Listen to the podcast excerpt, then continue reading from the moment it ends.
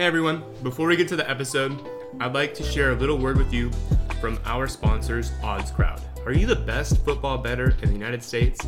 At Odds Crowds, our friends are challenging you to prove it this fantasy season with their epic free to play fantasy betting contests. One of my favorite things to do is be betting and not actually have to lose any actual cash. There's over $30,000 in cash prizes up for grabs, both season long and weekly contests on NFL and college football. Here's how it works. Once you enter a contest, you place risk free fantasy bets against real odds and lines, much like you would with any pick tracking app. The most profitable players are rising up the leaderboard. If you have the highest profit at the end of the contest, you win. And Odds Crowd isn't just fantasy betting contests. It's a social app for sports bettors. Free to download, you can live group chat with other bettors, track your bets, and set up private fantasy contests with your buddies and much more. So download the app for free or go to oddscrowd.com.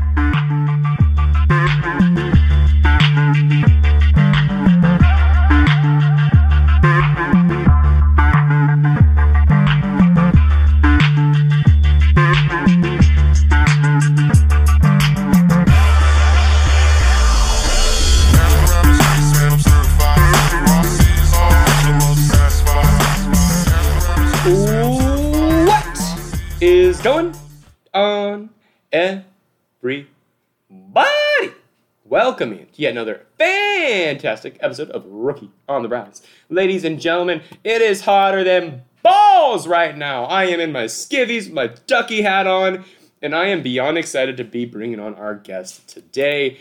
We are once again here at Rookie on the Rise, helping an individual breach the uh, the podcasting galaxy. Hopefully, we'll get you cooked just like we got many others hooked. So you can find my man Goofy on Twitter at Garth McMinn. That's two M, two N's, M C M I N N. He's not performing content yet, but god damn it, he should be. As a fun fact, his dorm room was stormed by SWAT at his end of the freshman year. Garth, were you cooking meth or were you selling weed in college? Uh, the, well, one of those, but not the meth one. And uh, no, um, neither of those had to do with this situation. No, I had some homies down the hallway. End of freshman year, it's like dead week. Right next week's gonna be finals. Everyone's you know been studying all week, wants to just go home. We're done. Well, I do a workout real fast, hit the showers, head back to my room, and one of my homies busts in my room. He's like, "Hey," turns around, locks the door, turns off the lights. If anyone asks, I'm your roommate and he wasn't my roommate. So immediately I'm like, okay, you know, hop in, I got you, but what the hell's going on? And I start seeing lights, a light coming across my outside window, and I look out, and there's police officers shining lights into the windows of my dorm room. And you look a little more and you can see SWAT guys hiding behind all the trees, you know, peeking their heads out. You can see they got they got the M16s. And it was like, what did you guys do? Well, I believe it's past statute of limitations, and I won't mention any other names, but um, I don't know if you know what a Drano bomb is, but essentially, it, I'm not going to tell people how to make it because I am not liable for other people's stupidity. um, but you do a fun concoction in a plastic bottle, gases expand, pop goes the bottle, right? Makes a boom. yeah. Really, no harm in case, un- unless someone's actually holding the thing. It's all just concussive. Well, it's no harm unless somebody thinks it's a gunshot on campus, in which case you call a gunshot in on campus. Shit gets a little wild. Oh, at 12 o'clock at night, the bomb siren of this town goes off. So everyone in town now is freaking out because the whole town with an archaic World War II bomb sirens hearing it. Oh, yeah, dude. Oh. SWAT storms the building, hmm sweeps it all nine floors, floor by floor. People were so mad. They were so they're like, man, I got a gun pointed in my face tonight, and my only thought the whole time was, if you heard a gunshot, and your initial thought was, I'm gonna go look at that, and then got mad when you saw a gun. I mean, mm, so yeah, that all occurs the next day. We had detectives at my door, at my my homie's door next to me. One the one involved with the situation. They they were searching people. The one guy had the Drano in his backpack. Should have just dropped it. Should have just dropped it in the kitchen, right? Mm-hmm. Been gone. Walk downstairs. Cop goes, "Have you been searched yet?" He goes, "Uh, no." Go see that officer. Walks to that officer. That officer turns around. Have I searched you yet? And he's like, Yeah, I'm just I'm just waiting on you to tell me what what I'm supposed to do. The dude lets him walk out, and he walks out past all the SWAT again who are hiding behind the trees in case someone gets up and starts running. Scot free, but yeah, SWAT and bomb sirens freshman year. That's how you end it the right way. Yeah, wow. I mean, you uh you hear a lot of dumb shit that happens in college, but that may very well be some of the dumbest shit I've heard. so that is very impressive. Your your acquaintance back then Ugh.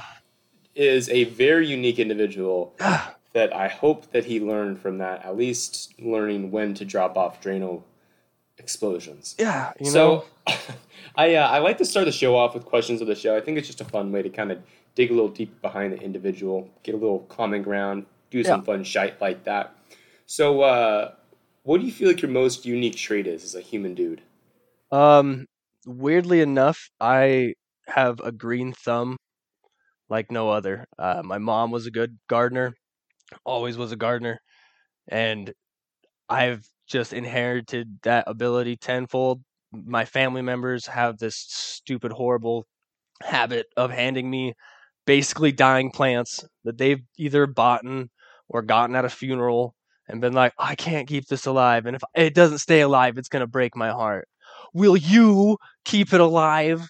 And, you know, of course, that just turns into me having yet another house plant. My wife's going nuts because I have more house plants uh, than she cares for, you know, butting out of windows and she running into them. And so I have just this naturally green thumb and I absolutely love it. I love plants. I love flowers and all, all, all that non generic uh, uh, alpha male ugh, type of stuff. So that, that yeah, I don't know what it is, but I don't know plants as well, growing plants. I tend to bring over to fantasy football because you know how do you make a fantasy football team thrive? Not much different than making a plant thrive when you break it down in very uh, abstract analogies. A little bit of shit, a little bit of hard work, and a whole fuckload of water in, right? That's it. That's it. Done. That's it. Miracle recipe. so uh, we're going to be talking about Spiller and Pierce today, two running backs that have cooled off a little bit since the early May draft. May? That's not right. Whenever the fuck the NFL draft was. There it is. That sounds better. The draft in April, they caught a lot of fire. They're cooling off a little bit now. I think it's important though. This will probably be the last of the breakdown series for Rookie on the Rise, mostly because I'm running out of people that I think is reason that are reasonable to talk about right now, and I just don't really want to do it anymore. To be completely honest with you, because we're close to training camp, and when training camp comes in, all this is going to be flipped on its head, anyways. But I want to start with Isaiah Spiller. Three years at Texas A&M, really impressive production. Comes into the combine, basically leads a ginormous steaming turd. Doesn't really recoup that steam, that value back. Ends up slipping into the fourth round to the Los Angeles Chargers. What are some What are some skills that kind of popped out for you for Spiller? Uh, initially, just looking at him, uh, well, to start off with, I tend to not try to be as so many other people are because they do so much of a better job than I do. A stats kind of breakdown type of guy. I want to look at the human variable of people, how they react and where they're going, because I don't think it gets looked at enough. And honestly, we look at it, people all the time who share this experience. I mean, most prominent one is the Tom Brady argument. Is it Tom Brady or is it Bill Belichick? Which one made the player who he is today? Um, so with that in mind, when I first looked at Spiller, uh, being at Texas A&M, I mean, fantastic coaching staff there, and he had the role. He he had that that workhorse role, and with that, that's gonna, I believe, transfer over to the NFL. Being that workhorse, already having the durability to step out onto the field if necessary, and take every first down, second down, third down that he needs to. And but the problem is, I I don't think he will, and we'll get to that later. But with that, the man's got footwork like a dancer. The film I watch of this kid, oh my goodness. He I, I swear he does it on purpose. Like he finds it. And that's the other thing. Vision. Vision on this kid is fantastic. He looks into that secondary. You can almost see him pick somebody out and go, I'm gonna dance with you. Come here. And he gets up there and before you know it, he's off to the to the races, right, left. But you'll never really see him go straight against him. That's that's one thing I think Isaiah uh, doesn't have for him. He's really shifty, but he's not a he's not a blunt. I'm gonna hit you in the face, Marshawn Lynch type of mentality that you see. Um, and with that, his feet can get him in trouble sometimes. He can get a little too dirty dancing on us, and before you know it, Footloose has got him on the ground. And but you know, again, he's already gotten through. He's in the secondary. He's he's an easy, you know, five ten yards on the on the game on the yard or sorry on the play. So yeah, I mean, all these things are like he's very well, obviously not. He's no longer very talented, very obviously, but he is talented because you don't do what you did as a running back for all three years in SEC school and be absolute dog shit. I would love to know. I think there's a little bit of rumblings out and about saying that he fell due to a mental standpoint, which we just don't have access to and we won't have access to. And that's going to be the biggest edge we will never have as fantasy football players and enthusiasts. Exactly. It'd be great. I would love it. I would be very fan, very thrilled about it. But uh, it would just add a lot. I mean, honestly, the Twitter space would be awful. Oh. Adding a hearing variable into it, I would, I would not do there any longer. But obviously, there's obviously there's shortcomings with Isaiah Spiller. What are some of like the big the big headliners for him that you think are the biggest issues? So some of the biggest issues that I've seen uh, were, in fact, that yeah, he, he can get a little too little too shifty. He gets he gets past that line, or even stuck behind the line. He, he'll get there, and his vision can sometimes get him in trouble because his eyes go too wide. He's he's looking around. No no pocket is opened up for him, and because he isn't one to just go, fuck it, I'm going through it, he kind of waits too long and you get an outside linebacker coming around, snagging him and taking him for a loss. So with that, I would like, you know, like to see an O line, which he's gone to, that's going to open up holes for him.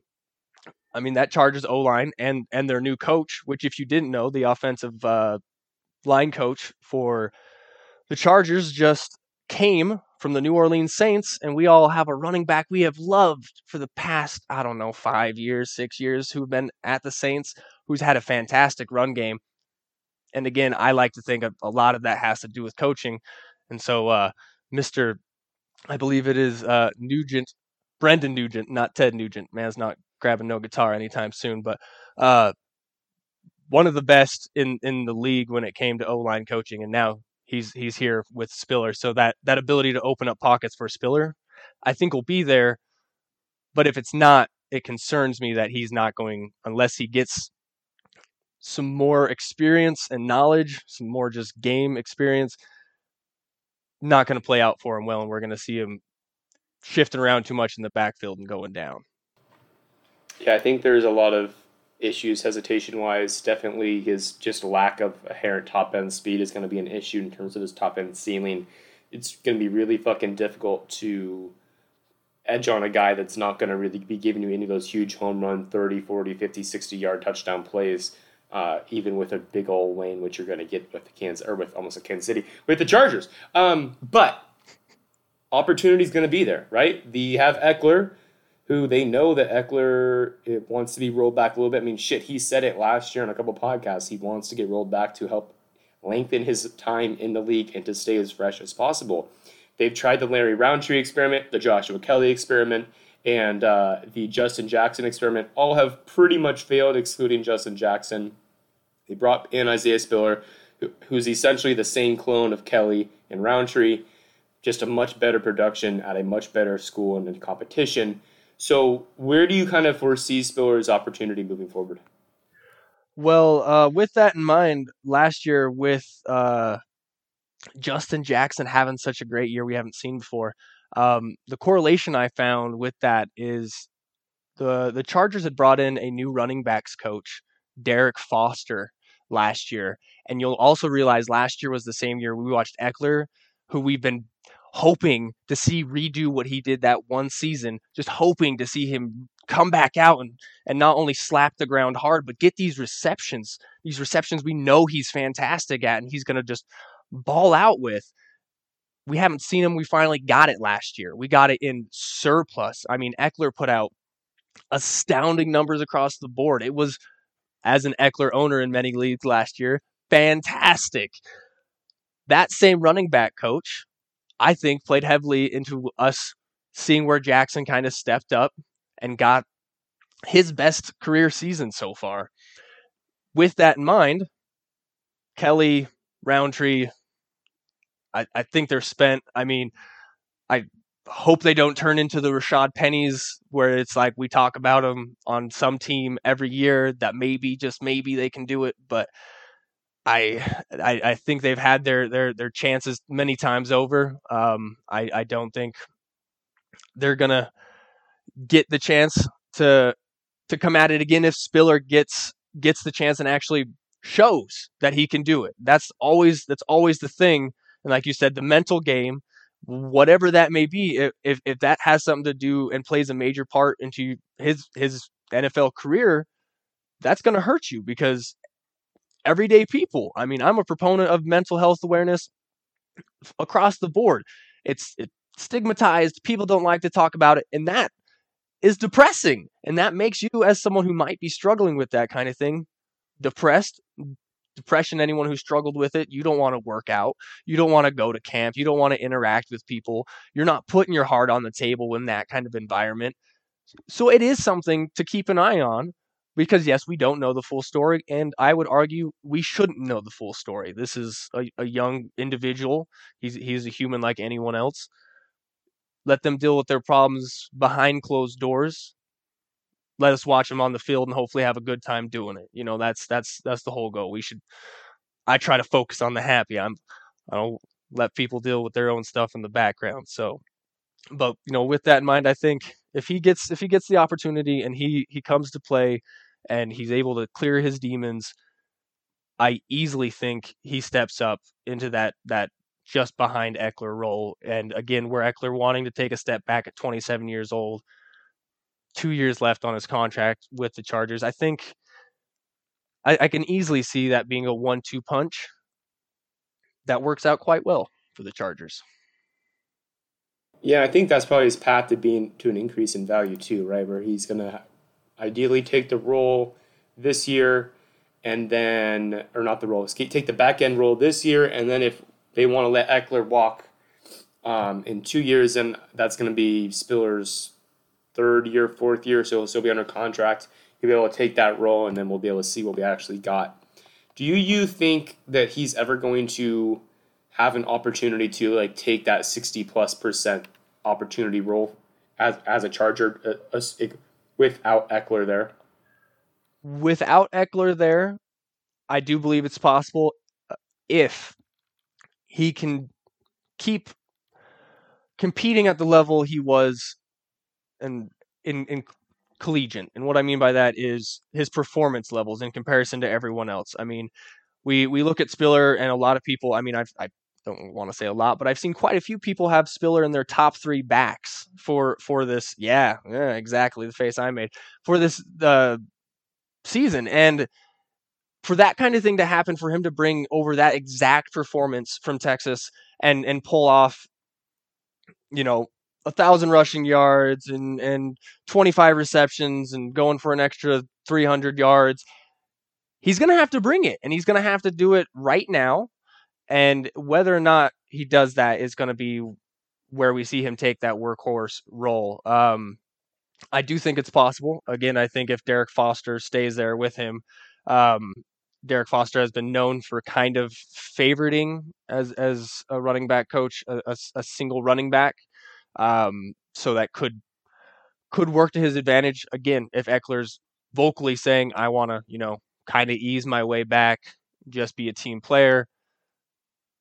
I don't see why you wouldn't try to focus as as his coach on him specifically and and play him out because again, yeah, they have him for I believe they signed him to a four year, so they have him for four years. If Ekeler's going to be out in two for sure as the main lead, yeah, a guy like Spiller, I, I think he can he can definitely take that lead role in year three. I feel like that's a really good way to segue now into Dameon Pierce before we get too deep into these like the player comparisons and such, right? So for Dameon Pierce, Florida never really did anything special with what he was given production wise. A lot of some of that can be riddled away with the Napier Napier offense just being a tremendous twat, and just Florida in general being god awful. Um, however, he clearly showed enough to be drafted high fourth draft capital, which is it's not like fantastic, but in the fourth, it's good to be drafted early on, uh, and went to the Texans. So, what are some skills that kind of popped out you to you for Dameon Pierce? The first one, the immediate one that I seemed to to catch a lot when I started looking into him was his play against FSU. I don't know if you've seen it. Down there in the end zone, goes in there, coming off the left side, uh, I believe it's the the middle linebacker gets him, takes his helmet off, and he doesn't stop. He, no hesitation. There's nothing. The man just is like the man goes headfirst flying into the next two defenders. Now, of course, the call gets pulled back due to a penalty. Again, not on him. If it, any penalty would have put been put on that man, I would have came out of the stands arguing he just put his head on the line. You let it go. But um, that kind of determination, that that that that just, just that running angry as I've heard a lot of people put it. I'd love to see it. On top of that, his tread level, if he was a tire, would be almost at the top if we're talking about you. I know he didn't get a lot of usage in college, and a lot of people can say, yeah, you know, we haven't seen what he can do. We don't know exactly what he can do. Yeah, we've only got a small sample, but I dare say, as as someone who's been a manager and a leader in a lot of different roles, having Play-Doh to mold into what you're looking for for the role is a lot nicer than having a stone statue you got to carve back down into what you need. You're going to lose a lot of stuff. And in that aspect, Pierce, not having a lot of experience, I feel like is still very Play-Doh. He's still very moldable.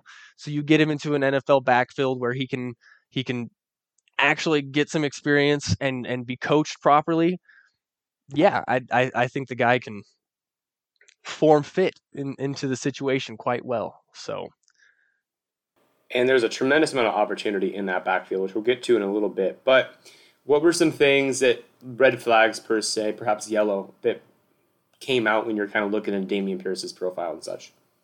Um, again, a lot of people, like I was saying, we're going to point out he's, he he uh, we don't know how durable he is. We've only seen him in small usages. So yes, that is that is something to be afraid of is what I will say, because we have seen it in the past where you see a, a non-usage running back come in, running the the role play story of you know he hasn't been used a lot. Like I just said, he, you can use him anywhere. He's going to be able to run for a long time.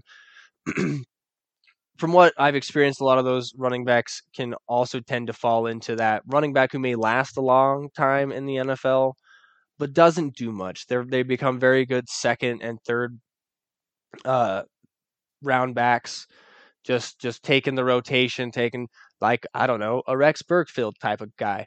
Um, so with that in mind, I I would I'd like to say I'd like to see more from him, and that would have been wonderful. But at the same time, the low experience and not a lot of play in college to me isn't a big thing.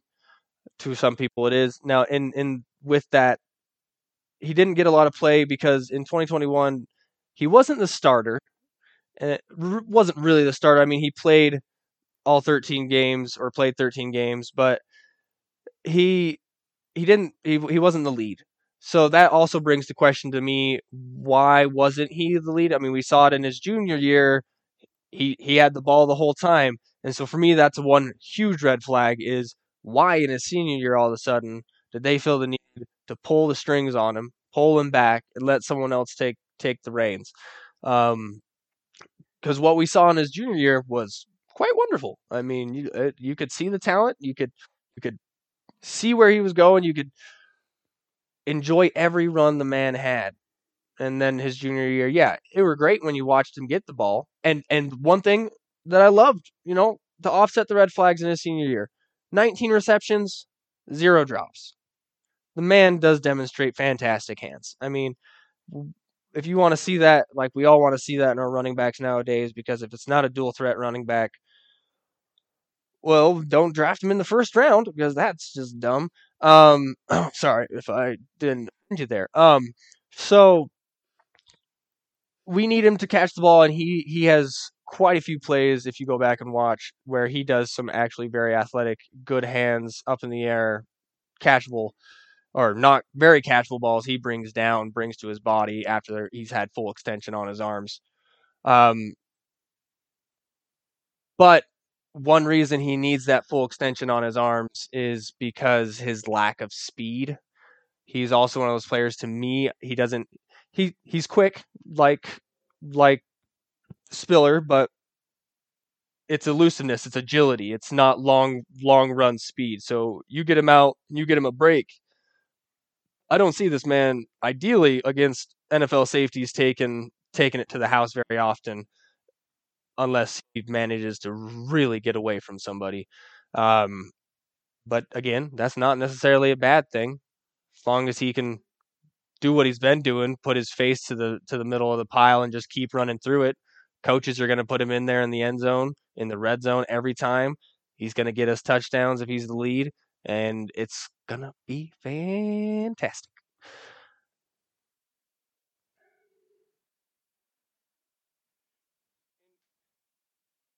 the production's an issue, but where you have to draft him, it's not.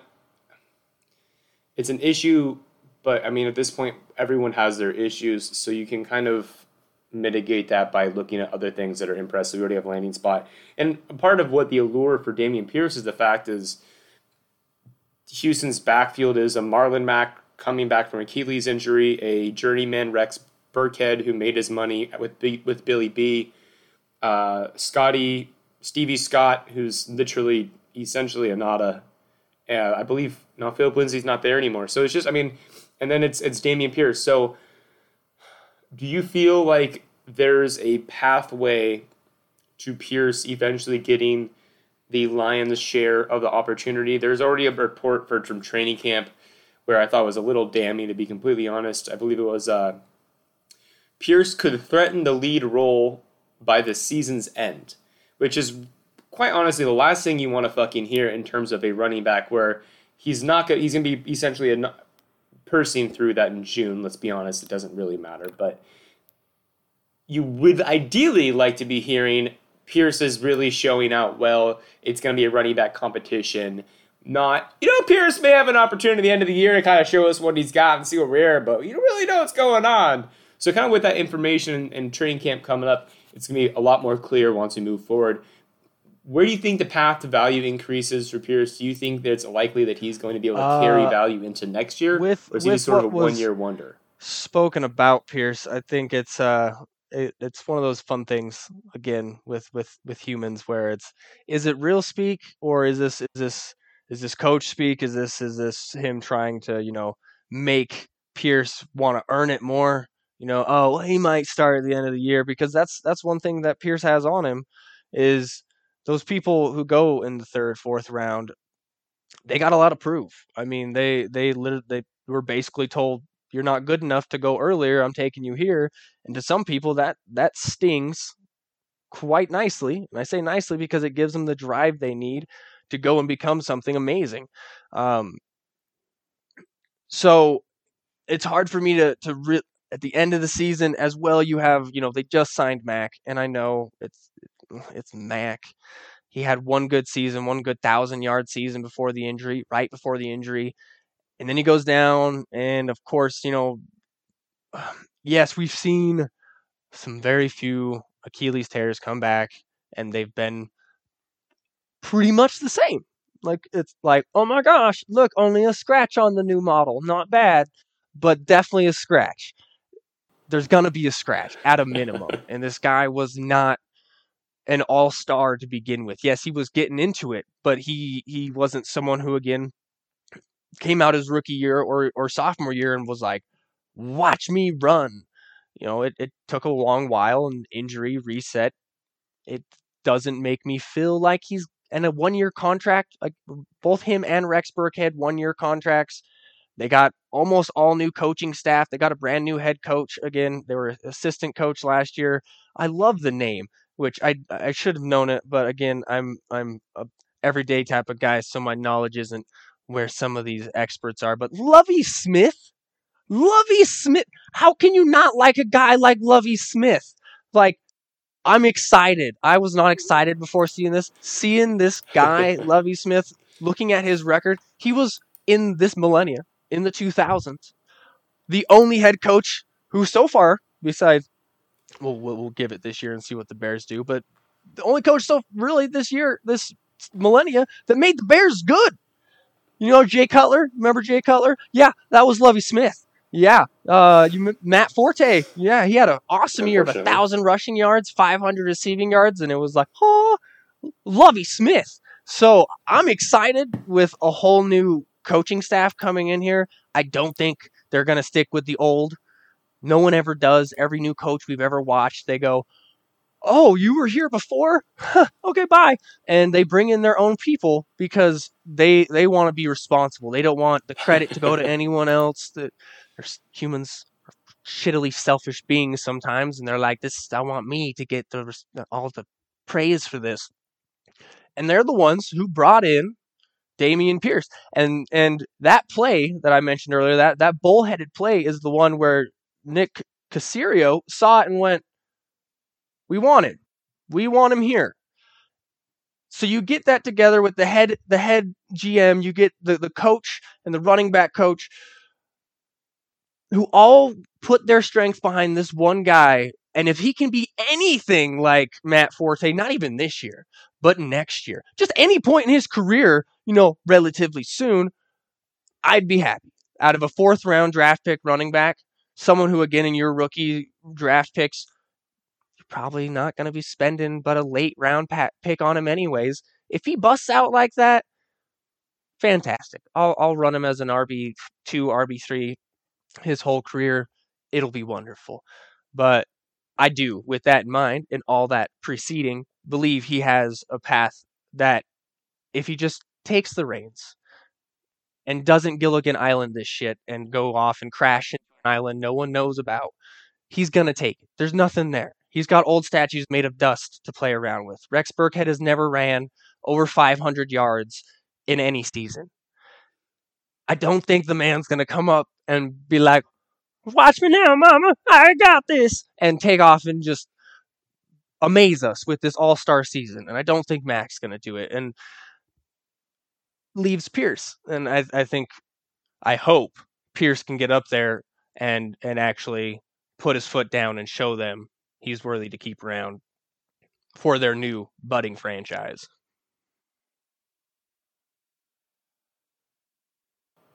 it is a unique opportunity for him to say the least with that. And I think you know if he sh- he's going to have to show a lot to withhold this job for multiple years moving forward. And a lot of that is just also because the 2023 running back class is theoretically going to be stock full of a bunch of very, very borderline or elite running backs. And it is going to just be pushing out a bunch of these fourth round guys and a couple of, the, of these older heads into roles that they don't really want to be delegated into, a la Melvin Gordon. So, Dameon Pierce is going to be a very interesting tale, and it, it probably is going to rely a lot on how well he's going to do in camp. Oh shit, no wonder. Woo! But uh, so would you say that Dameon Pierce probably is the is most likely to see the largest role for year one then? Uh yes, I I would just because the competition aspect. You got you got Ekeler to compete with. I know he's old and I know he's, he wants to walk out, but he's still there. And a door that's there, you still have to open and get through. So eh, Spiller's still going to have to open that door, get through Ekeler before he becomes probably anything fantasy relevant that you're going to want on your for for redraft on your team at all uh, in in the next coming years. Whereas Pierce I I would be willing to throw a redraft sleeper pick his way for sure because again there's there's not a lot of competition and I'm sure Mack is gonna they're gonna try to talk up Mack and they're gonna try to make you know what they did seem relevant and like a good decision as any person tries to do, do when they bring the purchase home from the store and look their wife in the eyes and go, "No, honey, we needed this. we needed this." Um, but I don't think. Uh, yeah, I, I do think. Sorry, I do think Spiller is going to, or Pierce is going to be able to get up there and and like I said, take the reins. He has easy walking to do. So at least for this, it's going to be very interesting to see how it goes because I mean I brought up the camp news earlier, so we'll dig into a little bit earlier before. So the first piece of news was that Mack is going to take the lead role early on. So, you know, says he'll take the lead role by weeks three or four as long as Pierce is on schedule. Pierce figures to be the starter moving forward. Couple days, weeks roll by. Pierce could threaten the lead role by the season end not really the, the the trend of information you want to see. And then Spiller, which is just as honestly as bad as basically it says Spiller could surprise. If Spiller does well, then he's gonna edge out Rountree and Kelly. And it's just you know this isn't. And I know it's early in June, and a lot of this is going to be rendered obsolete in a, in a month, but I want to see news where it's like he looked really good at OTAs, or the coaches were really impressed with his work ethic. He's been coming in early and leaving later. He's looking trim or looking faster, or whatever the focus word of the day for the beat writers is. I just we're not really getting that with either of them, which kind of leads me to what do you think is more likely? Isaiah Spiller taking that lead that secondary role in the Chargers and maintaining that into the future until Austin Ekeler is either phased out or cut, or which I mean I don't think that'll happen, but it's theoretically possible, or Dameon Pierce owning that starting job for multiple years. Which do you think is the most likely to happen for you? Um, to me, it's it's this year. I think it's Pierce um, simply because after watching what Ekeler was capable of last year, and yes, I understand our running backs can run off a cliff at any given time and, and moment, and we all wonder what happened, and then we don't ever draft them again. This happens, but I don't think that's Ekeler this year. I think Ekeler is going to come back out, and I think Ekeler is going to go. Look, I, can't help it. Look, look at the man. The man still looks like a, a goddamn brick shithouse. He is just built to hurt people, and he's gonna. It, I have a feeling he's gonna do that again this year. He's gonna hurt a lot of defenses physically and and numerically, putting points up against them. And I think Spiller's gonna have a a hard time. I don't think he's gonna have a hard time outdoing Rountree or Kelly, but I I do think he's gonna have a have a hard time making a case to be like, hey, um, I'm the little guy behind Ekeler. You guys should put me in first occasionally. I, and on top of that, Ekeler's put in his dues. Ekeler's been a team team guy, and and to a fault, they will probably let him play and do what he would like for his last remaining years there because he's been a bolt true and blue and and uh, if anything i'm sure he's going to want to retire there and franchises love to sugar up those those players so um, with that in mind i mean yeah, I think Pierce for sure this year. Of, of course, especially dynasty football, uh, but football in general changes year by year. It, it, you know, everything I say today is to be taken with the caveat that this is, this is fresh for. I mean, like you said, this is pre preseason, so this is fresh for like a month, if that. But this is, you know, not soured for a year. Like next year, we're going to see a whole new line of rookies they Houston may draft one that looks like god damn truck full of bricks coming at you. Couldn't think of anything. Um, and we're gonna I'm gonna change my mind and be like, Pierce sucks. Look at this guy.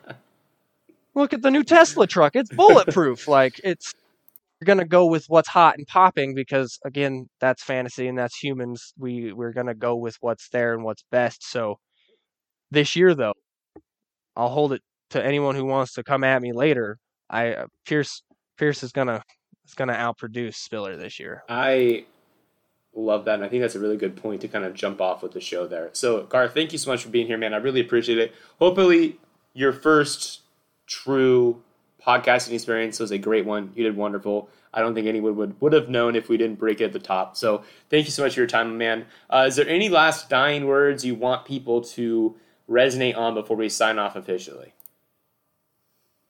Um, other than that, um, right now is a pretty difficult time in, in life, as shitty as that sounds. I know fantasy football is our, our escape, but let's not forget about the people close to us. Let's, you know, let's make sure everyone right now, uh, especially the, you know, uh, the, the women we love in our lives are, are okay and taken care of right now and, uh, are feeling heard.